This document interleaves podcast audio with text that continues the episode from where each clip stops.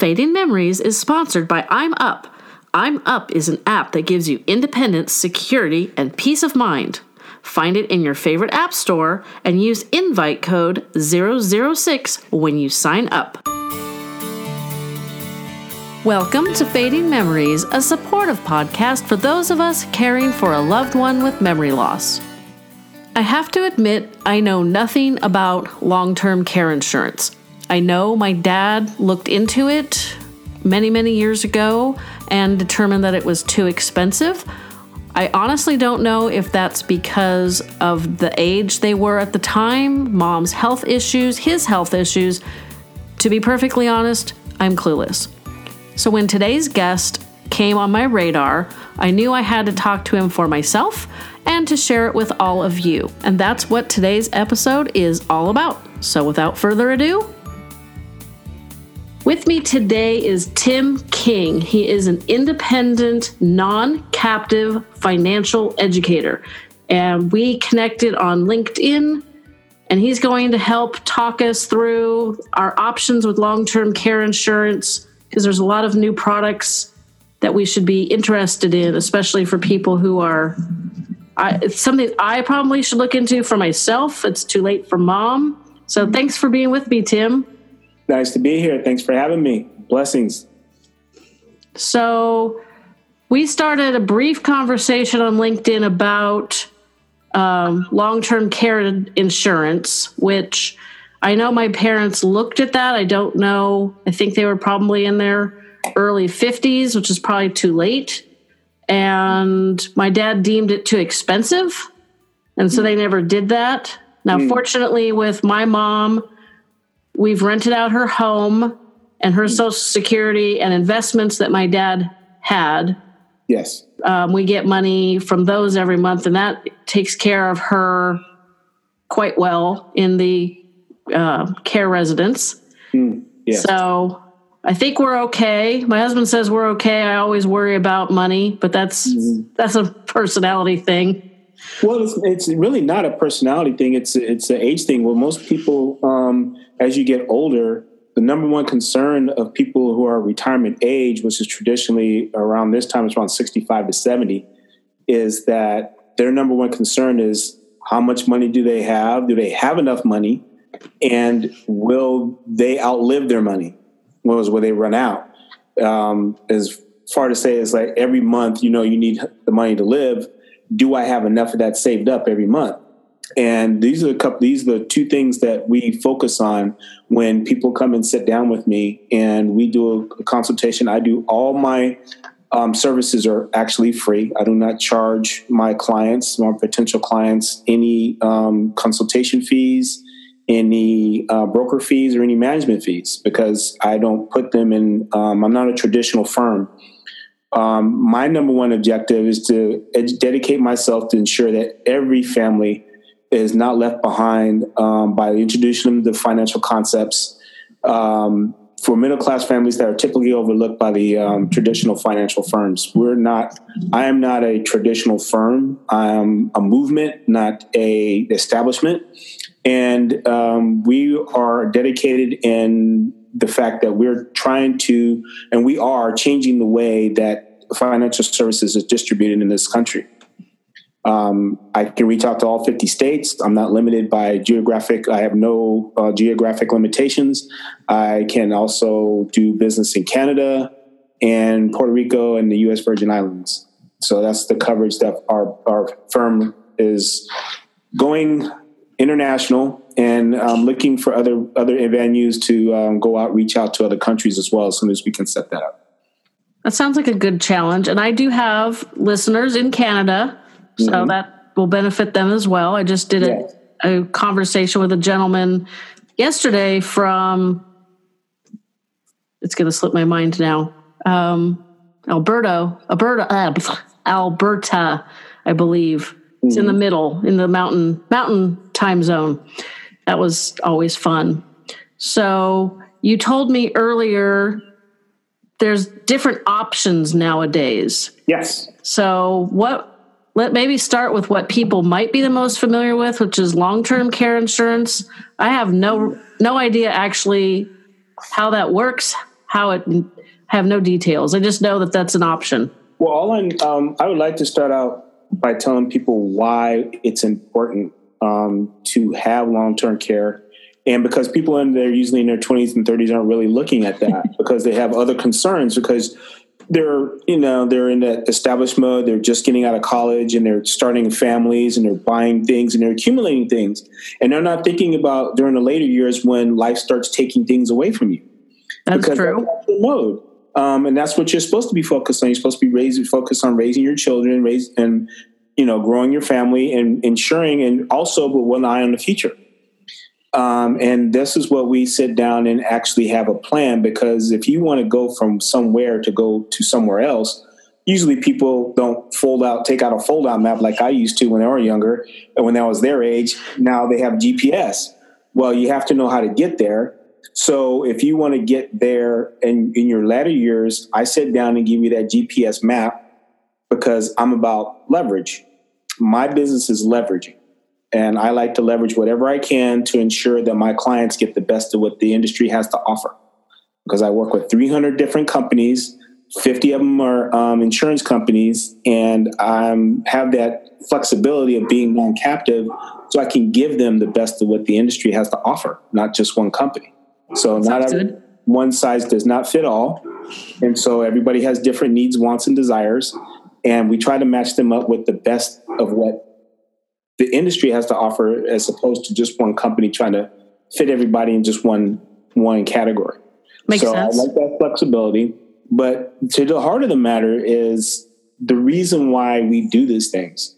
And I have a business partner who had um, her mother as well, um, did have long term care. But still, um, at that time, it was probably in its infancy when she purchased it and and things evolve just like everything else. Things get better over time. And at the time, she it was still a struggle. She had two brothers, and she was the one that was dedicated to helping her mother full time. And with that struggle, she has turned her life. Um, she was working for the um, county as a HR for the police department, and she said, "This is not serving people. I went through all of this and she got introduced to this business through her son was actually involved in uh, in the business first and she went along because he was kind of young so we ensured that went to speak with the mother. If they're under 21 years old we make sure that they we speak to the parents because they're their biggest influence. And we wanted to make sure that she was comfortable with him going into the business. Well she saw the business and joined right away. Because she had we, we told her what the concepts of what we were doing here she'd already been through that already with her mom.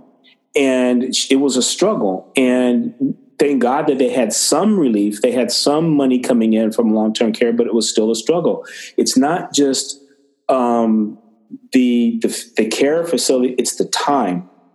It's it's time because all the time that you have to take care of your loved one, instead of putting in a facility, you're taking on that task one on one, and it pulls away from you emotionally, economically, and socially it takes away from you. So that toll we we have these um, vehicles in place where we can actually set you up where you can get some relief because over time um, we're talking about the care needs of people that need 24-7 care.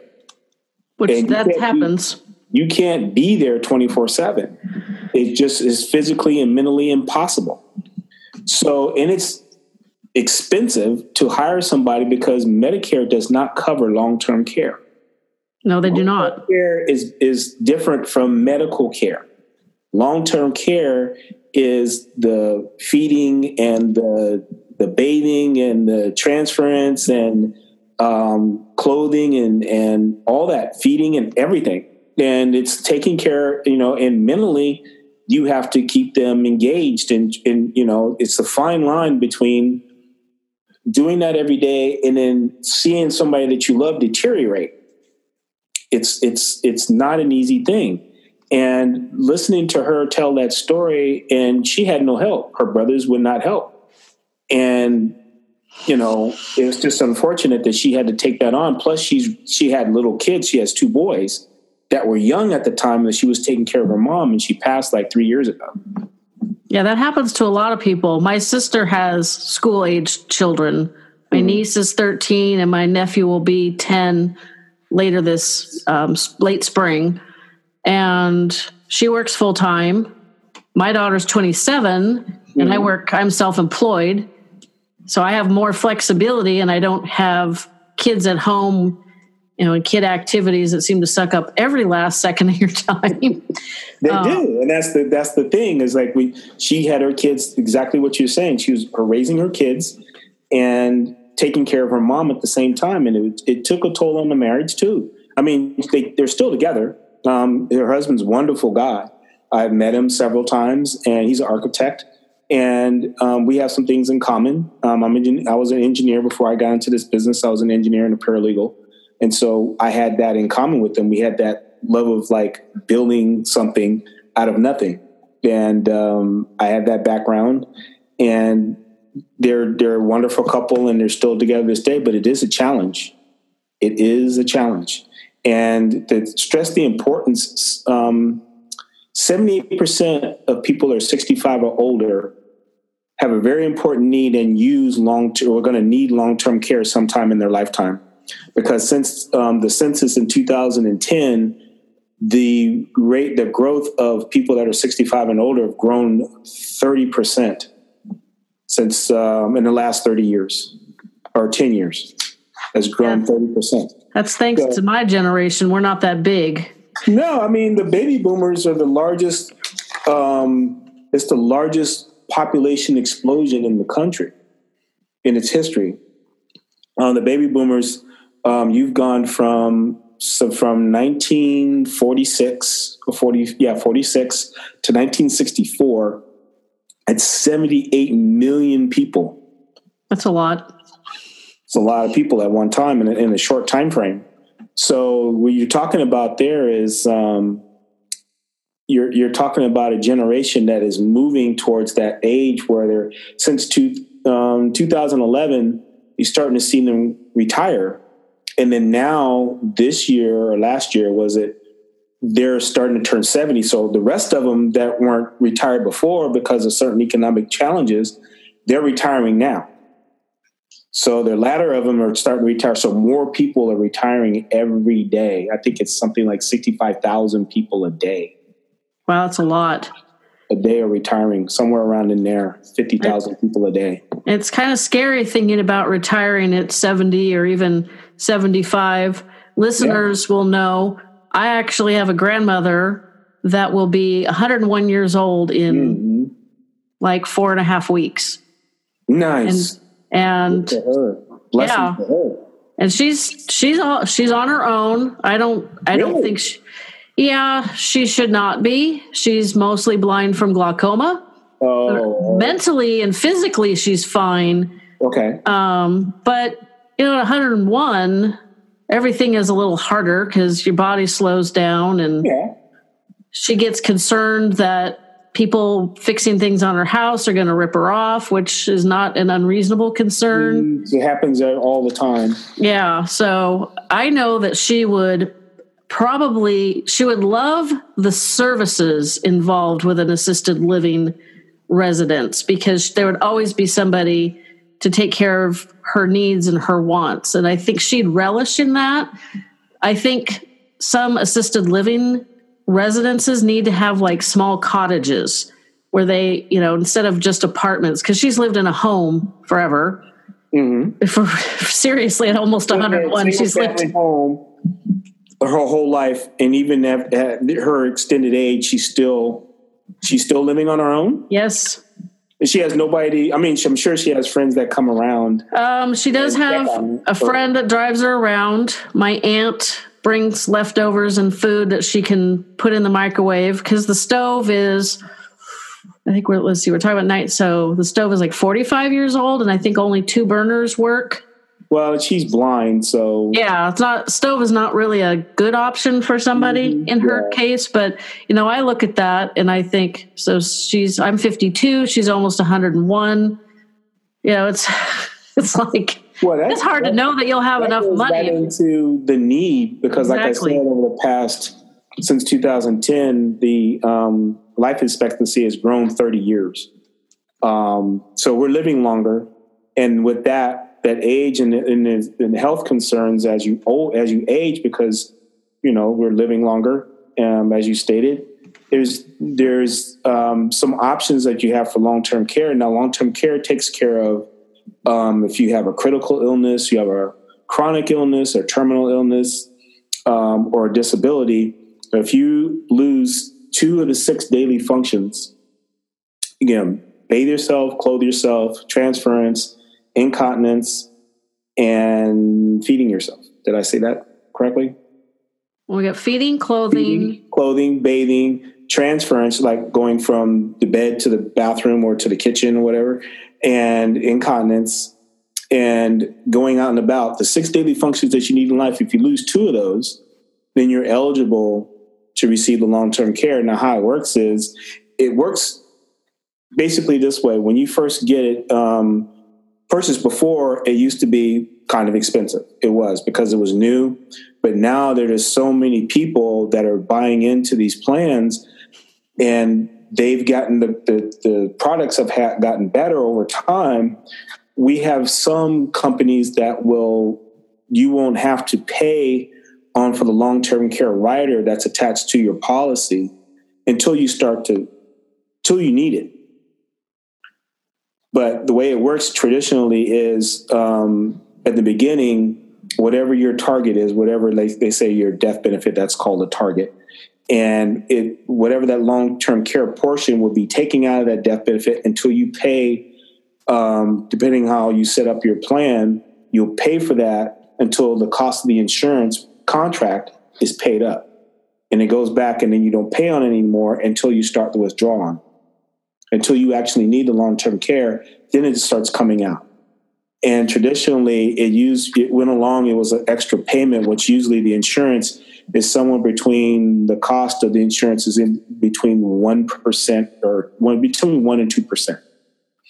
So, say that over a lifetime that you're paying for a policy, say you put in like forty eight thousand uh, dollars over a lifetime, and then you might get a benefit of maybe two million depending how it's set up and, and what and what your needs and wants are and how you want to, you know, how much you're paying for the insurance. And it's and it varies for everybody because it goes by your health, uh, your health history, and um, your medical need, and if you qualify to do it. Because if you're too far gone, if you haven't been taking care of yourself throughout the years, it's a little bit more expensive. And your age, it depends on your age, and uh, you have to qualify medically and financially because they're taking on a big risk. If you're taking on long term care as an older person, it's going to be very expensive. Mm-hmm. But if you start doing it and pay for it when you're 20s, it's less expensive and your payments never increase. With our strategies that I use, your payments will never increase. Your death benefit will rise because level's the devil. Just put it that way. That's just like we don't do level. And I don't do term whole, I don't do whole life because that's the most expensive insurance that you can possibly buy. And with most companies that people don't understand about whole life is that, yeah, they'll give you the death benefit, but all that cash accumulation that's attached to it goes back to the company, usually traditionally.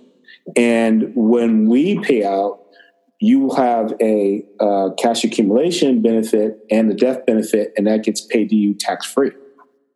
That always sounds good. And we share with our clients um, what, how that happens. And if they're interested in finding all that out, they can contact you or contact me, basically, and we can go over that and sit down and see what your goals, needs, wants, and desires are, and how much we can work with everybody's budget. It's not like, oh, well, I can't do this and I can't do that. And I said, well, it's um, you're either going to pay for it now or you're going to pay big time later. And those bills are catastrophic. That's the number one reason for bankruptcies is medical health care. Yep. Long term health care. And because, like I said earlier, Medicare does not pay for long term care, it does not cover it. Medicare does not cover long term care. No, it would bankrupt Medicare probably in a, a month days, easily. Days.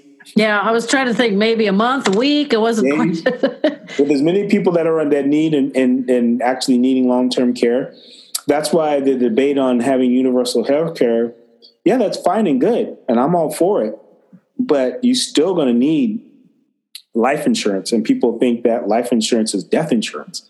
It's not.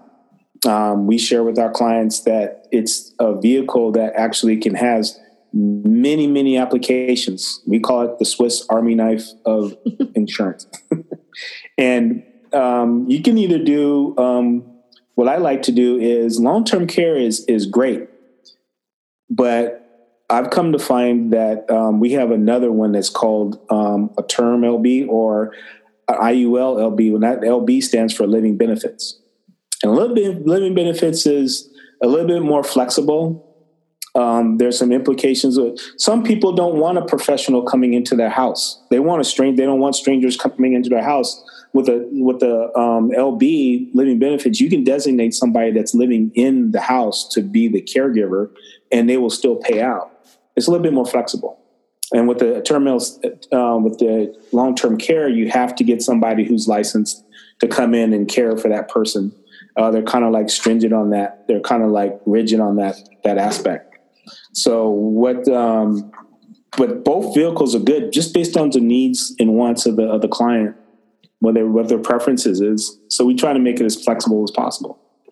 So with the living benefits, either your loved one has to be in your home or you have to be in theirs. You don't have to be, okay. but people some people don't like the idea of strangers coming into their house.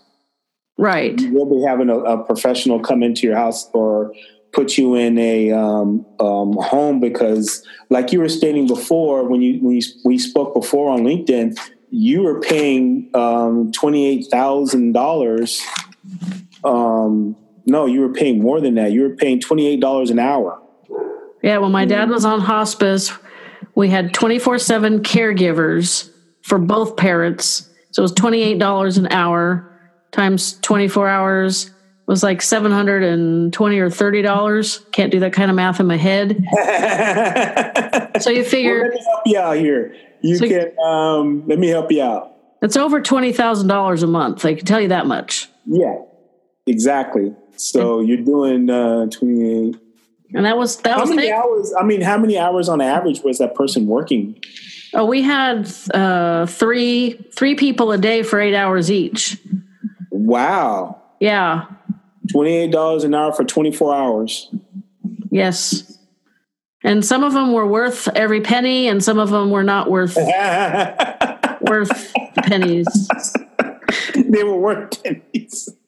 Yeah it's just and unfortunately that's what happens. And what the thing that i found with people coming into my parents home when as i said when my dad was on hospice is i was responsible in some respects. They were through a company um, and the company had an app. So i would get mm-hmm um, at the end of each person's shift, I would get a notification of their their report, and then well, then I would get another notification that so and so is on their way. That was email or text message. It was through a an app. app. So I would get like a notification on my phone, okay. and sometimes those reports were not pretty medically. Mm-hmm. Um, my dad was diabetic and not on dialysis anymore. So anybody that's experienced some of that, I'm not going to go into details. My dad went through that. Yeah, gross. it is. I've sat with him um, while he's doing his, you know, and I fed him. Um, he had um,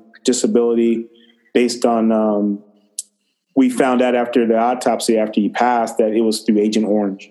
Oh wow! A really debilitating organs is actually breaks down organic matter. It was basically what it does it's the same thing that that young that man that was a um, groundskeeper had won um, his suit against Monsanto because he was dealing with uh, Roundup and yeah. actually what Agent Orange is is like Roundup on steroids, basically. That's not good stuff. Yeah, so that's why he died, and um, watching him and sit through that that process of um, dialysis was, you know, it's it's unnerving. It's just not comfortable to watch. No, I was present for a couple of sessions with my dad.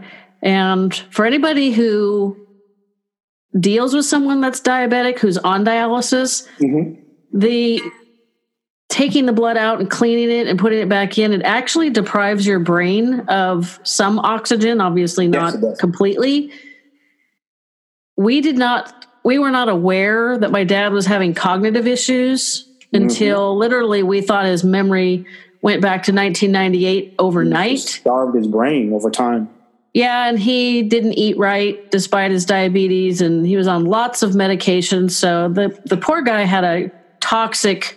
Seems like it's Slug. a universal thing where people are diabetic and you tell them, like, you got to do this and you got to do that. And then people, by their nature, you tell them they can't have something, they still want it more. I've met two kinds of diabetics: people who are extremely militant and do the diet and nutrition and all everything to the letter, and the ones that just feel like, eh. My dad's my dad's theory was I'm going to eat what I want and die happy, and he that's listening, that does not work. Trust me, it was not a pretty end, and it took a lot longer than the doctors thought, and uh, it was not good. But it's unfortunate. I've talked to people who who were they're shocked that we didn't we weren't aware of cognitive impairment. Looking backwards now with hindsight, Yeah, we all know more on the hindsight on, in the back end. We always learn from what we do, and we can't be hard on ourselves about it because we're not trained for this. We don't No. brought up to, to know about what this. Then you're learning as you go, and um, with anything else, is like uh, we didn't know. Actually, we thought it was just the diabetes that was affecting, but we didn't understand that it was the Agent Orange that was actually depleting his body yeah, that's probably not a and was causing the diabetes. Actually, oh well that makes sense because obviously the kidneys aren't working properly. because it breaks down all your it breaks down anything that's organic and so when we talk about when you mentioned earlier about cost um, you were saying it was $28 an hour 24-7 that equates out to about 58 to $60000 a year now i don't know anybody out there that's listening that has an extra $60000 lying around to take care of you know even with what you said that they had is like they had some stocks and stuff they had some um, uh, they have some something that some dividends they can cash in. Um, but the cost of home health care aid services is, is around forty seven thousand, little over forty seven five.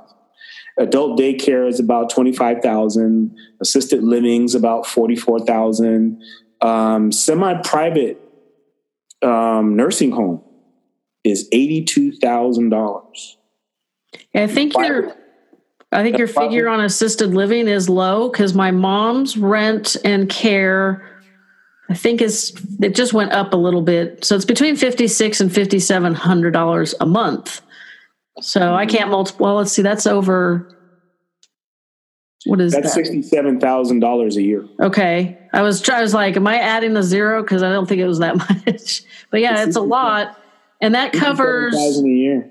that covers probably 90% of her expenses because there's haircuts. Um, We do pay for her. And you still have to see the dentist. You still have to go see and get your eyes checked. You still have to go. I mean, and that's all extra. hmm That's all extra. And then the private nursing home. I don't know how many people. I'm sure um, people around here in this area because I live in Silicon Valley. Um, private nursing home is ninety three thousand dollars a year. That's a lot of money. Now, when you're talking about cost, that's the average, and you're talking about the average claim on long term care is somewhere almost four years on average. So mm-hmm. 90, 92,000 times four, and that's what you're looking at. Now, I don't know mm-hmm. anybody that has that much stowed away. That's that's getting Well- close to half a mil. You know, yeah, I can do that mm-hmm. math. yeah. So that's four years at $92,000 a year. Think about that. And some people, like you said, and your dad lasted longer than everybody expected to. What if they go five years? well, my mom, let's see, we've got she's three weeks shy of two years in the memory residence. She just turned 76 last month. Mm-hmm. her mother lived till 91 and as i said my paternal grandmother is almost 101 i fear my mother will live to 91 because you fear. that's not right. oh you haven't you haven't spent the afternoon with her Oh, well, it's, yeah, it's, it's true. a challenge It's true. But Oh, we, um, i don't know that long-term care would have lasted as long as she probably will Uh, well, it'll pay out for life. I mean, it'll pay out, and even after it's exhausted, they still take care of it. It's not like you're going to ever run out of the the the, the coverage, you know, because Okay. they still pay it out. Um, they keep a portion of it for the death benefit because they have to, because it's an insurance company. Um, it's, it's, an insurance vehicle, and for order to keep staying an insurance vehicle, they have to set aside a portion for the death benefit, or else it'll turn into a MEC, and then they're like, okay, well then you have to start paying tax. There's tax applications for that. Um, yeah, and so it doesn't turn. It's not an insurance thing. It's it's a it's a contract agreement, and it, it doesn't turn into. It turns into something else. So we don't. Um, there are safeguards against how much that you can get paid out, but they keep paying on whatever it is that you were covered for until that person passes. Because they're with medicine the way it is. The neurologist, mom's neurologist, was saying, well, you know, Alzheimer people living with Alzheimer's are living longer because we take care of all the underlying issues like you know cholesterol and heart disease and whatever and I thought, okay, that's not necessarily a plus because my mom never wanted to be the way she is, and Mm-mm. she didn't want Nobody. to be a burden on my sister and I. Nobody wants that. No, she didn't want to live in a memory residence, although where she's at is very nice. She's got a friend that she hangs with. I think they sometimes get each other a little bit worked up mentally because neither one of them remembers their husbands are gone so oh, there's yeah. always fussing yeah. about, you know, well, my husband's coming back and I don't know when he's coming. Oh my gosh. It's like, mm. and that's part of the thing with um, taking care of a loved one when you have no coverage. It's like we were talking about, you have raising your kids.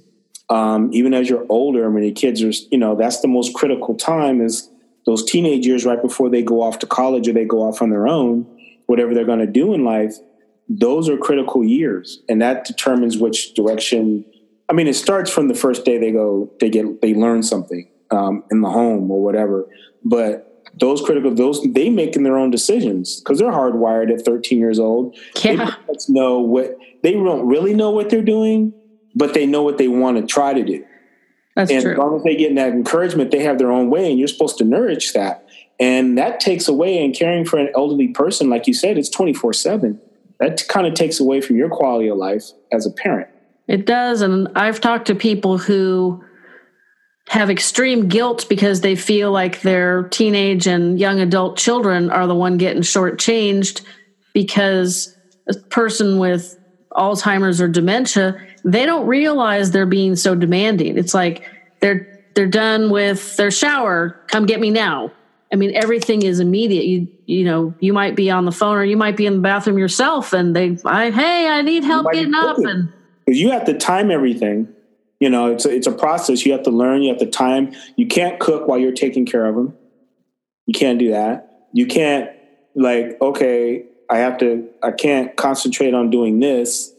You can't be doing critical tasks. Let's just put it that way. You right. can't do critical tasks while you're caring personally caring for somebody so that's why it takes that burden off of you to have somebody dedicated 24 7 for that person's needs wants.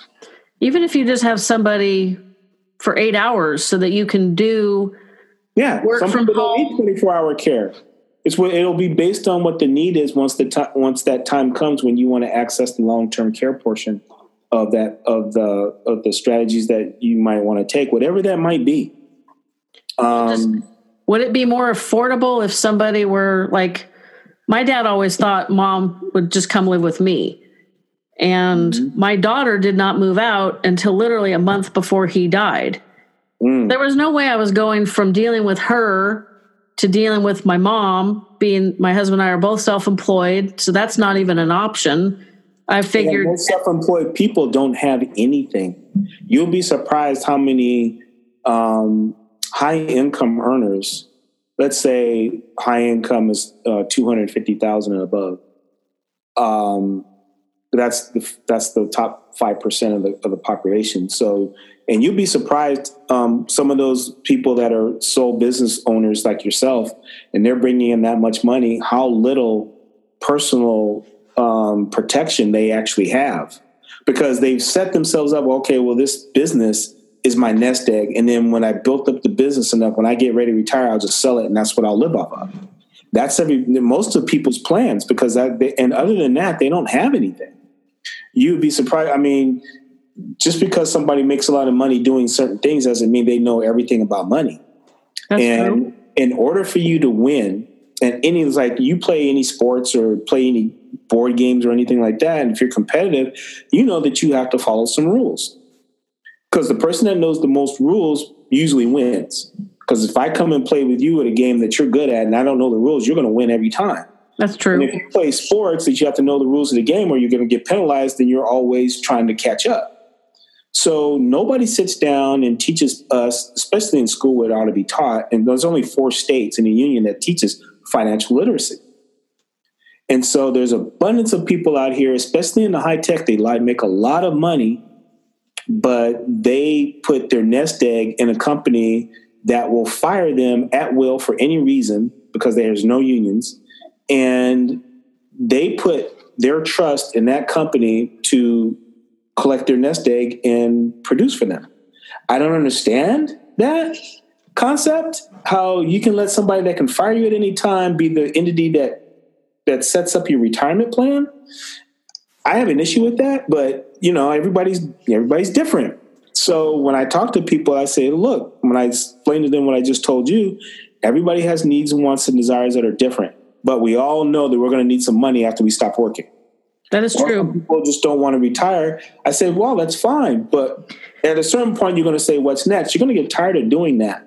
After you've been somewhere for 40 years, you're going to want to change, but you don't know quite exactly what it is that you want to do.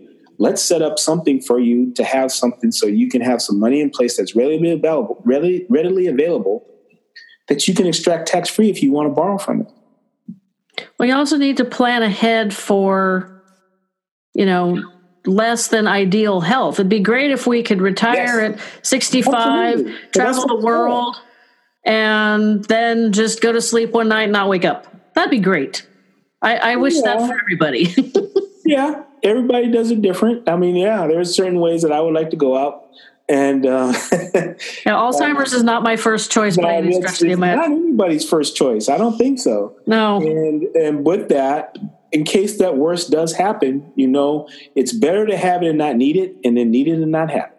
that is true. And I've talked to so many people. Oh, I didn't want to be a burden on my children. So this is a way of hopefully planning ahead so that if even if you do become somewhat of a burden, it's not as big a burden. Well, when we talk about burdens, let me tell you this: um, the reason why I'm passionate about what I do with this because women who, like you said, your dad was the breadwinner, probably. I'm Mhm. assuming. Ninety percent of widows go bankrupt within the first year. That's Now, scary. I'd not heard that. And then within the next three years, the other 10% go bankrupt, Yikes. no matter what economic status that they have. That's on average. So within the three years, you can't be um, you can't be dead and worry about somebody's burden at the same time. So love your your spouse enough that you can set them up so they don't have to walk away from the house that you've been living in together for number of years, a couple of decades probably. And my And parents were in their home. And if the wife didn't work and she's gone away, you know how much it costs for daycare while you're going out making money and to take care of all the things that she took care of? That's going to cost you money now. And true. to take care of the kids if they're that age, then they still need making sure that they get picked up or whatever and, and cook for them and what that costs money. So you need to have insurance on both.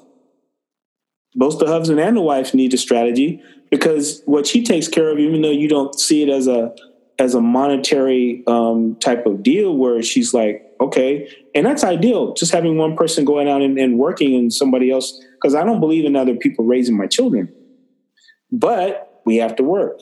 I was a single parent for 14 years. I had custody of my two daughters, and it was thank God that it could have went sideways at any time. But I had a structure in place, and I had people that would watch out for them that I trusted. And to this day, they're my best friends, and they're we're close. They're like family to me, and they ensured that they were taken care of. But the daycare was more than my monthly expenses. Ugh, that's not fun. It was more than my monthly expenses. They're they had, and you you know it's worth it because they're your kids. That's but true. You need to have that in place in case something tra- um, the worst happens, something tragic happens to your loved one. You need to have that, you know, whatever it is that they do. There's value to that. There's value in being a home uh, homemaker. There's value in being a stay at home mom. There's value in being a stay at home dad. There's value in that because the cost to replace that is enormous, and that's just the peace of mind alone. But actual tangible um, value is attached to what they do. Yeah, unfortunately, they don't seem to value people that they don't they don't value caregivers, whether it's a mom raising children or a dad raising children or somebody like myself taking care of their it's loved one in their home. Cultural mindset. Yeah, we need to fix that. It's, it's, the other way around. In other in every other industrialized nation, it is the other way around. Um, take for instance the corporations and they do the same same thing level level. Those corporations overseas that do the same things here and the industrial and the, the, the post-industrial um, age that we're in their employees get five weeks off. Yeah like mandatory. Mandatory not just okay we're allowing you to do it but mandatory. And those companies are just as competitive as the united states and and if you remember back when Ross Perot was running for president, he told him, I said, the average um, increase in, in salary for the executives is only 5% more than the employees. And here it's almost 80%. Yeah, it's a lot. And, and the, so the profits that they're taking at the top could pay for a lot of things, the benefits that they're not getting as an employee because you have all the laws geared towards people who they just give you enough just to get by. It's like um, the saying around here is like, we don't get caught on the plantation of the 40, 40, 40 trap. You work 40 hours a week for somebody for 40 years so you can retire on living off 40% of what you used to earn while you were working. Yeah, that doesn't sound like enough money. No. and I, the average um, 401k in this country is about $40,000 in the accounts. It's the average. That's pretty low, especially for those of us in California. Yeah, and um, just to, for instance, if you want to live at, say, you want ten thousand dollars a month, um, and that's one hundred twenty thousand per year. And well, you say that we're living longer, so you say you want wanted twenty years. It's one point two million dollars. It's a lot of money. So and what, how, fast, how fast are you saving that up? And that's, you know, I got a young man last year um, for a hundred dollars a month. I got him one point one million dollars in, in coverage. That's pretty good. I think for a hundred dollars a month, and he after after fifteen years, and he's in his um, early late twenties. Um, about time he's forty, 38, no, 42. By the time he's 43, he won't have to pay on it anymore. That sounds pretty good. I'm trying to remember. I pay 265 a month for insurance for the life insurance for my husband and I. Mine is more. I think mine is 750,000 and his is 500,000. It was designed to pay off the house because that's our biggest expense. Mm-hmm and we've only been here in May. It'll be 12 years. So obviously, with a typical 30 year mortgage, we got a little ways to go. mm-hmm. We are going to try to convert that to a 15 year mortgage. Work this out. You have a 401k or um, deferred compensation, whatever it is. You have something that's you have to pay taxes on when you start withdrawing it. You have a 40% liability with that account. Here, he's going to pay what $100 a month for um, 16 years, 15 years. You know, 100. Mm, let's see. Well, it's 1200 You know, he's going to pay $18,000. So basically, it's like 1% of That's the not bad. So 1% to 2% on average, you, you pay for the cost of insurance when you die, you that death that all that you paid in, into the insurance comes back in the death benefit. you get that money back. As opposed to having a 401k, and it's tax free. As opposed to having a 401k, we have a 40% liability. You might have a hundred or two hundred thousand dollars. Well, what's 40% of two hundred thousand dollars? Forty thousand. I'm like, did I do the math right? Let me help you out. well, That's oh, eighty oh, thousand. 80,000. I, I was doing, I did 20. I did Yeah, you 10, went did- 10% twice, not four you inverted times. it. You inverted it. So it's eighty thousand dollars. Now, would you rather pay eighteen thousand or eighty thousand? No, 18 is an easy, easy one to answer. I'm a leverage person. I leverage. So I'm leveraging these companies to help my clients get the best of what the industry has to offer. And they fight for my, I don't work for these companies. I work for my clients. Well, I think And I'm going to have to make my husband listen to this episode because this is his ballpark. I'm not the financial person. I'm good. I can mm-hmm. earn it, and I'm really good at keeping it. Yeah. But That's good. You gotta, the be, you gotta have more savers because the average American only saves negative 2% of what they earn. Negative two percent. That's That's that's talented. as, a, as opposed to people in in the Asian countries, they they they save about thirty percent of what they earn. and some of those Asian countries aren't cheap to live in. No, No, be some of them are self-employed forever. Some of them are very expensive. Um, Japan is expensive. Shanghai is expensive. Um, but mostly, like China is not very expensive at all. Most of mainland China, True. Hong Kong area, and then the islands off the coast of Hong Kong, they're expensive. But that's the that's the western side. That's because that's been that's been developed. There's Yeah. a lot of China that really isn't developed. I mean, they've like gone from they've gone from um, mule carrying buggies to toting buggies to like Tesla cars because everybody rode bikes. And all those people riding bikes, they're driving cars now. So if any population that needs um, low- zero emission uh, vehicles, that's China because Peking and uh, Beijing is is on. They were on health alerts a lot.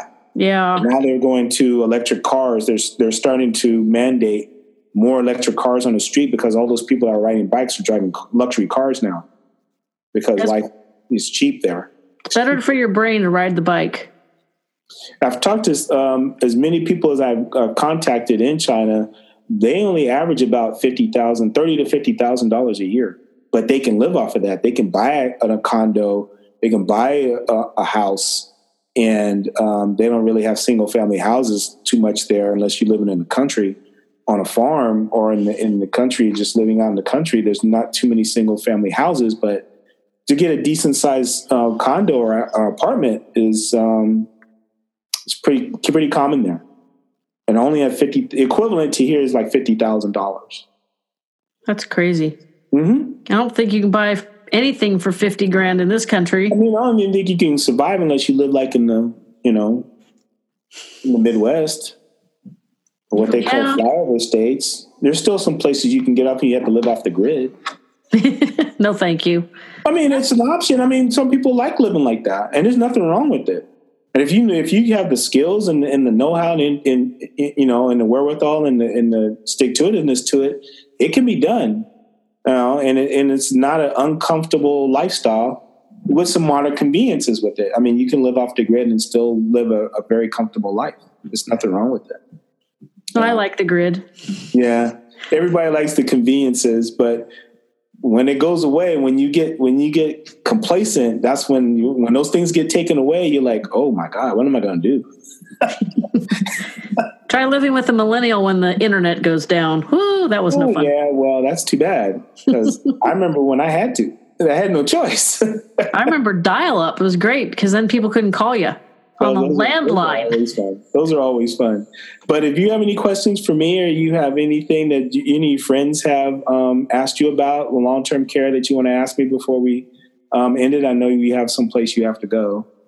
This is true. I will definitely make sure all your contact is in the show notes. I do that for Mm-hmm. all the guests.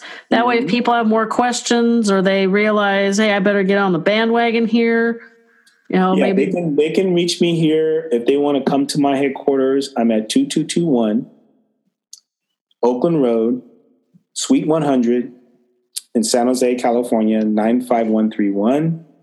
Or I'm in San Bruno, and it's 881 Sneath Lane, Suite 203, San Bruno, 94066, right across the street from the uh, Tanforan Mall.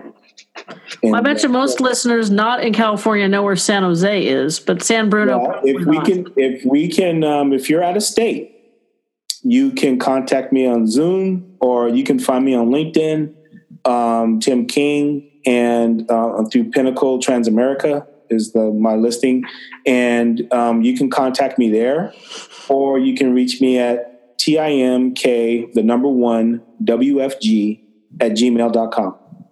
I don't take phone calls right off the bat because I have so many people calling and they ask me weird questions. I like to filter it out through email first, and then I'll give you my phone number. That makes sense. Yeah, it's it's um it's gotten I've gotten some people calling me at all hours of the night. I just don't do that anymore. Yeah. No, that's that's that's the one downfall with our technology. Well, yeah, I mean, I do it. I, I like to do it. If I meet you face to face, I give you my phone number, or if I meet you um, through, if I interact with you like we're doing now on a Zoom or um, any kind of video conferencing, I do Zoom, I do WeChat. Um, yeah, you can contact me on WeChat, HD RYDR underscore KING. You can mean you can find me there as well.